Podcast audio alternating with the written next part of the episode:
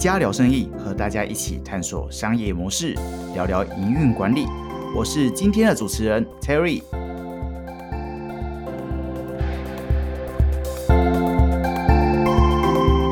嗨，大家好，我是 Terry。今天我们邀请到一位很特别的来宾——科技部全球事务与发展中心。的执行长 Johnny 跟我们介绍一下，哎，科技部全球事务发展中心，嗯，主要是在做些什么？OK，嗨，大家好，我是 Johnny，我是科技部全球事务与科学发展中心的执行长 Johnny。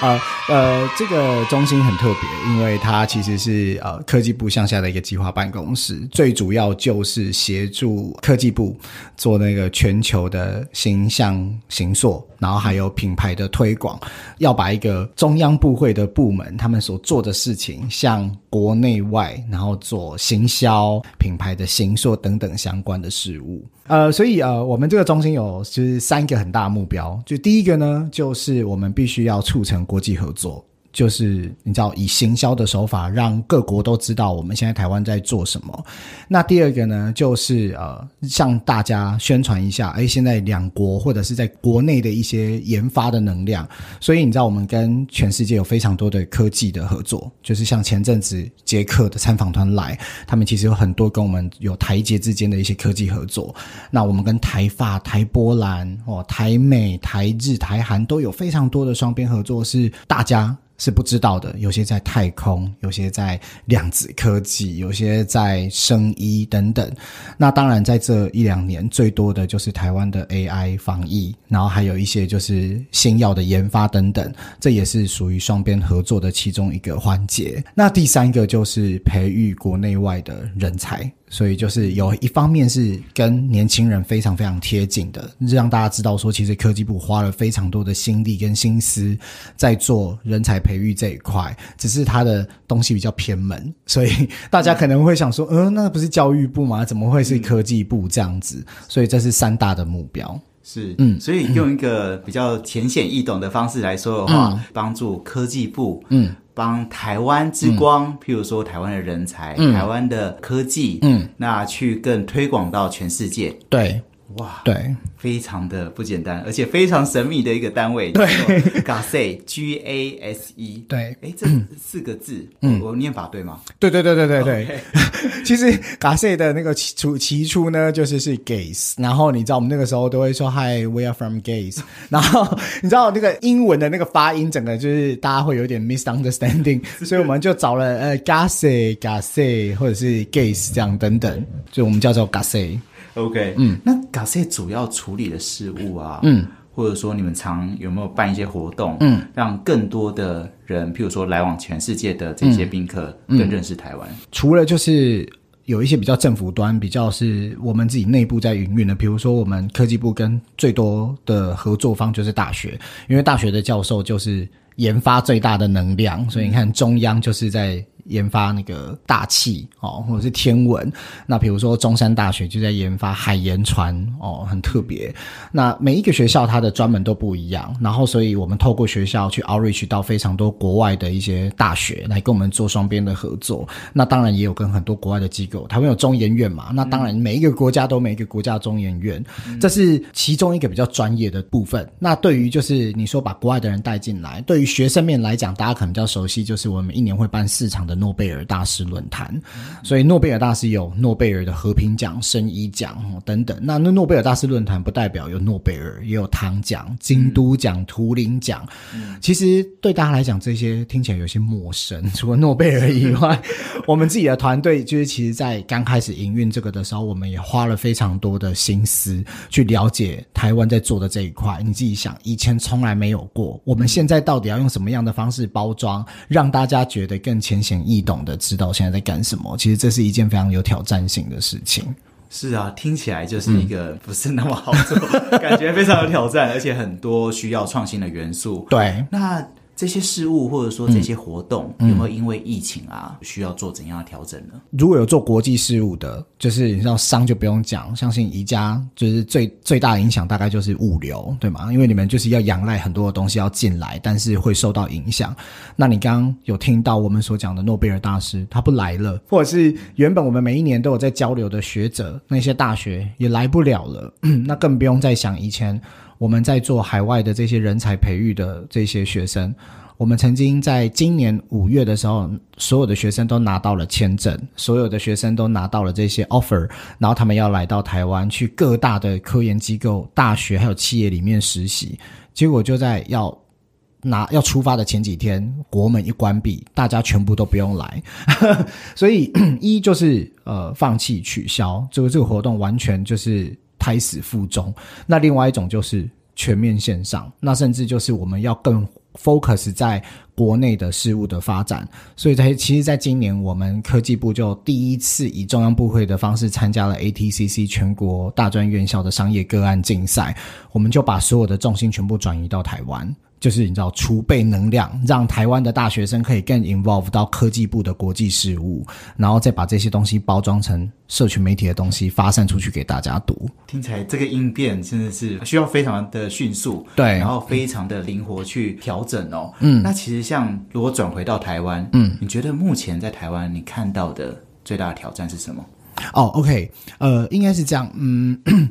台湾很小，那我们必须要用很多的方式，呃，让大家知道台湾到底在做什么。因为以前大家对于台湾就是一直很 focus，比较在软性的部分上面，民主、自由、包容等等。但是如果说要以这个本业上面来看的话，大家有想到吗？在这个疫情期间，我们才比较被看到。我们用 AI 去追踪这个病毒，然后我们用这个 AI 去辨识人脸，我们去 tracking，然后我们用了非常多的科技，其实在。太空上面的发展，在生计上面的发展，在台湾其实都是首屈一指的。台湾面临的挑战就是在于大家看不到。所以我们被太多的旁枝末节的一些议题所包围，包含政治，大家所知道我们的国际地位。所以台湾现在面临的就是，我们必须要想办法把自己更多的软硬实力包装起来，就是用各种不同的方式发散出去。最大的挑战其实还有另外一种，就是台湾的年轻人应该要更清楚，在疫情之下，其实呃说实在，我们在台湾岛内是安全的。但是如果以长远的人才发展来讲，或者是以长远的的国家发展来讲，我们其实现在也是危险的，因为我们必须要更知道，其实因为疫情，所以人才的流动是更跨界的。我不需要 physically 来到台湾，我也可以跟你讲同一份工作。我相信 IKEA 有非常多的同仁是在。Working 是 remotely 的，你虽然说管北亚区，但是你可能又要跟呃香港、跟印尼 co work。Uber 的北亚可能就是要跟大中华区，他在聘人不是在台湾聘台湾人，他在聘聘人可能是在台湾聘韩国人、日本人。所以这个疫情会打坏了这整个所有的 employment 的秩序，甚至他对人才的需求。那这是我们在这个疫情之下的安全环境内，我觉得更要小心的。可能一不小心，你就会觉得，Oh my God！原来跟我抢工作的人已经不再是跟我关在岛内的这一群人。讲到人才，庄颖觉得在疫情之下，未来这个职场上，我们这些候选人、这些职场的新鲜人，他所需要更具备的能力会是什么？我觉得 echo 到刚刚我讲那些东西，每次出去的时候，大家都会说：“哎，你们最想要什么样的人才啊？”我觉得。这个是完全大家都是一样的，就是我们必须这个人才是完全可以去处理很多不确定的事物，他必须要很快的可以应变，他必须要可以面对很多完全无法确定的东西。大家会会说有没有什么例子呢？比如说到办公室来，然后很多同仁会说：“哦，我没有做过，所以我不知道怎么做。”哦，我我之前没有听过，所以我不知道怎么做，或者是说：“哦，这个好像之前没有发生过，不知道怎么做。”以后的。所有的工作都很有可能什么东西都没有发生过，什么东西都没有做过，因为每一天都在变，不管是商业，这是一定的，那就不用再讲说政府界，再讲说学界，没有什么事情是一定要有人带着你，没有什么事情是一定要 guideline，因为你一坐到这个位置上面来，你就必须要面对。每一天都有可能不确定的东西，所以如果你是没有办法独立思考，如果你是没有办法独自去呃应付这一些不确定的事物，你什么东西都要别人跟你讲好，你才能做的时候，其实这个是很难存活下来的。那所以呃，出国这件事情，当呃现在已经变得非常的普遍平常，不能出国也变得不非常的普遍平常的时候，你就必须要知道说，你要应付的东西其实已经不分国内外，也没有国界，就是明天这件事情可能就跟你今天所想象的不一样，所以大家要非常的注意这件事。第二个就是大家要形塑自己的风格，你知道，我觉得风格很重要，因为我们很害怕找到路人。对不对？你没有你自己的风格，就等于是你没有你自己的观点。那所以就是，我如果找了你来，你没有办法给我新的东西，你就会变得是跟我之前呃不想要的人，或者是你就会觉得我是在。找一个很普通的人进来这个企业里面，所以不管今天这个部门是哪里，就是做 sales、做 marketing、做 logistic，我都很希望你有自己的看法，去点出一些好跟不好的地方，然后，就是找出缺点，然后找到未来的优势。所以我觉得面对不确定，然后就是有独立思考能力，形塑自己的个人风格，然后发展自己的独立观点，我觉得这才是就是未来这个。社会最需要的人才，因为在疫情这么来的非常迅速，嗯，你完全没有准备的状况下，嗯，那我们却要面对这么大的挑战，那我相信这个挑战是延续的哦，就是未来的呃这些职场新鲜人或工作上的这些呃我所谓的。上班族，或者说 打工仔，对对，其实都是会遇到这样的挑战。对，那我知道像 Johnny 最近也开始一个新的身份哦，对，在台大国际事务处的全球形象总监。嗯嗯嗯，非常恭喜，谢谢。那想要了解，哎，这个身份主要是做些什么？哎，我们发现，呃，除了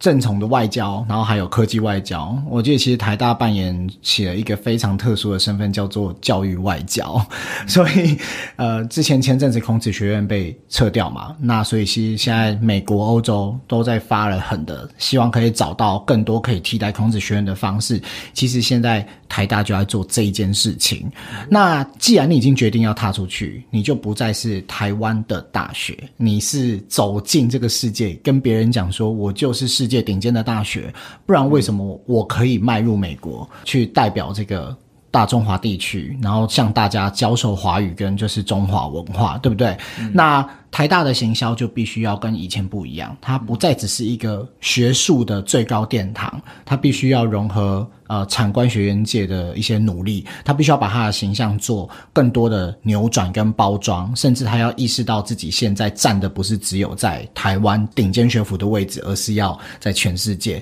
所以我们做了非常多的 marketing 跟形象的建制，那不只是在学术上面的地位的巩固，还有包含产业界，还有包含外交等等的这些层面，我们都必须要有一个非常全面性的一致性的包装。对，所以这是我们我这个 new role 最大的挑战，我必须要整合台大现在目前所有的形象，对外的形象宣传给国内的人知道，但是更重要是要宣传给国外的人知道。所以这跟我现在在做科技部的事情是完全相符合的。是，对对对，感觉起来这个单位是帮助在台湾的这个产官学，嗯，它上面。一起的合作，然后一起的发声，嗯，然后让全世界看到这个所谓的台湾之光。嗯，我看到我，其实台大有很多的国际学生。嗯。那在疫情之后啊，其实相信很多国际学生嗯都没有办法来台湾。想要了解在这个状况有没有可能开始好转，嗯还是说有怎样的挑战呢？嗯，好，我觉得一定是很多人很想要听到这一题，因为其实大家在最近新闻看到很多外籍生无法进来啊，或者是台大怎么应变啊，从头到尾都台大出来发表很多意见。其实，在疫情期间，台湾政府只开放学生入境，台大又首当其冲，因为我们光今年要入境。的学生就有一千多名，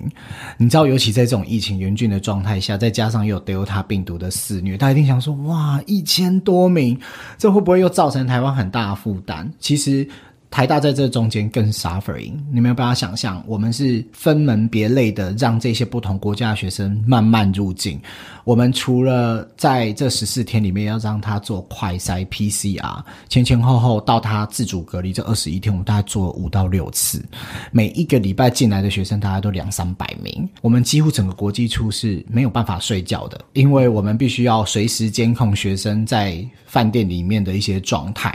那你就更不用再讲，除了这些呃疫苗的状态以外，他的线上上课、他的课业、他的注册，然后还有他又要再去医院做检测，那更不用再讲，有一些很高风险的国家，他直接就被运到很远的南头的山上，或者是很远的海边去居住，就是这些学生是四散在台湾各地做非常严密的防疫保护，可是台大在这时间就是却要监控。可能上至一千名学生入境的这个状况，这对于很多学校来讲是很有挑战性的。是的，对，你要顾到台湾学生的健康，但是你也不能忽略外国学生的权益。没错，哇，这件事情是很惊人的。你基本上整个国际处四五十个人是全心投入在做这一件事情。嗯，对，那就你看来啊，嗯，诶，这么多人想来台湾。那对于这些国际学生，哎，台湾最吸引他们的是什么？哦，好，以前大家都会说，哎，你觉得台湾是什么？小时候都会讲，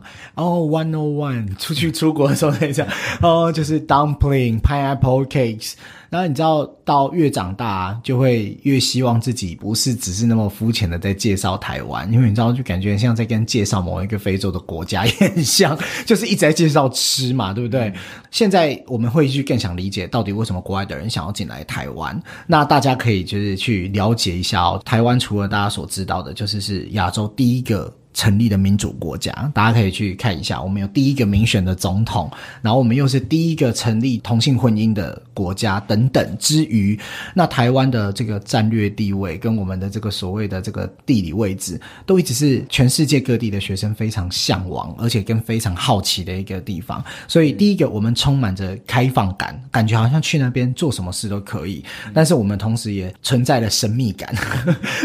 就是大家想说，去台湾会不会很危险？啊，或者说是去台湾会不会什么东西都很不确定啊？那台湾跟中国的差别是什么啊？那我觉得最吸引外籍生，或者是最吸引外国的人来这边工作，甚至是包含外交人员，其实台湾都是首选。大家有没有想到，台湾在南部有哪一个国家在殖民？在那个台南，之前是荷兰人吗？然后台北是西班牙人，嗯哦，然后又有日本，然后其实之前美军也有在台湾一阵子过，所以台湾有很棒。的日本料理有很棒的，你知道泰国料理在那个新北那边有很棒的荷兰、西班牙，blah blah blah，所以大家会觉得来到这边很像是来到一个很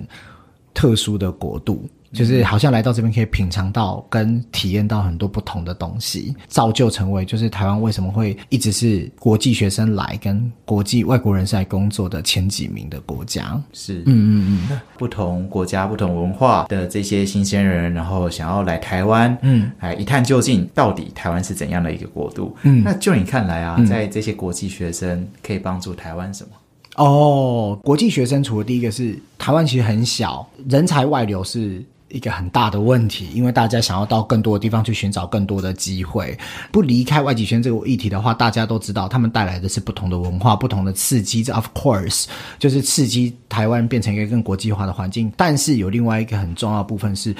他也是一种人才，他也会协助在台湾，就是创造非常多呃不一样的这个人才的空缺，他会去填补，他会去帮忙，甚至很多的企业是需要这些人在这一些公司里面去服务、跟去帮助、跟去刺激的。我想宜家应该也有同样的感受，就是如果只是全部都是台湾人的工作文化，宜家不会变得那么的有创意，它一定是有带来非常多外面的。想法跟刺激，还有这个 mix，才会让宜家变得那么的多元化。所以校园多元化，企业多元化，那当然就是政府现在也陆陆续续的非常多元化。新住民啊，然后有什么其他的国家的人也都可以慢慢加入政府组织。所以我觉得这是外国人可以给我们带来的价值。最后要补充的，当然就是希望大家在疫情的冲击下不要太失望，不要太沮丧，然后。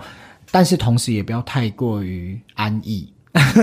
就会觉得好像哦，反正疫情期间好像大家都在停摆。可是说实在，就是大家都在前进，只是你不知道而已。嗯，那就是希望大家可以好好的趁这一段时间培养自己，然后多多看看。呼应刚刚 Terry 所问的这一些所谓人才具备的一些条件，大家可以去思考一下，在这样的疫情期间，在这样挑战的状态下。可怎么可以让自己去面对更多的不确定性？怎么样可以透过读书、运动，或者是做各种休闲活动，甚至去进修，让自己形塑更多个人的风格跟观点。我觉得就是很勉励大家，就是可以从今天听完这个 podcast 以后，就是去思考自己，我下一步应该要开始做什么了。对，好哦，非常感谢 Johnny 哦，就是今天啊、呃为我们分享了很多哎你不知道的科技部，跟你不知道的台大国际事务处。嗯，再次感谢 Johnny。嗯，谢谢谢谢 Terry，谢谢。如果你喜欢这个节目，欢迎帮我们的 Apple Podcast 打新评分。IKEA 企业业务提供商用空间咨询、商品采购到运送组装，更多资讯请看我们的节目资讯栏哦。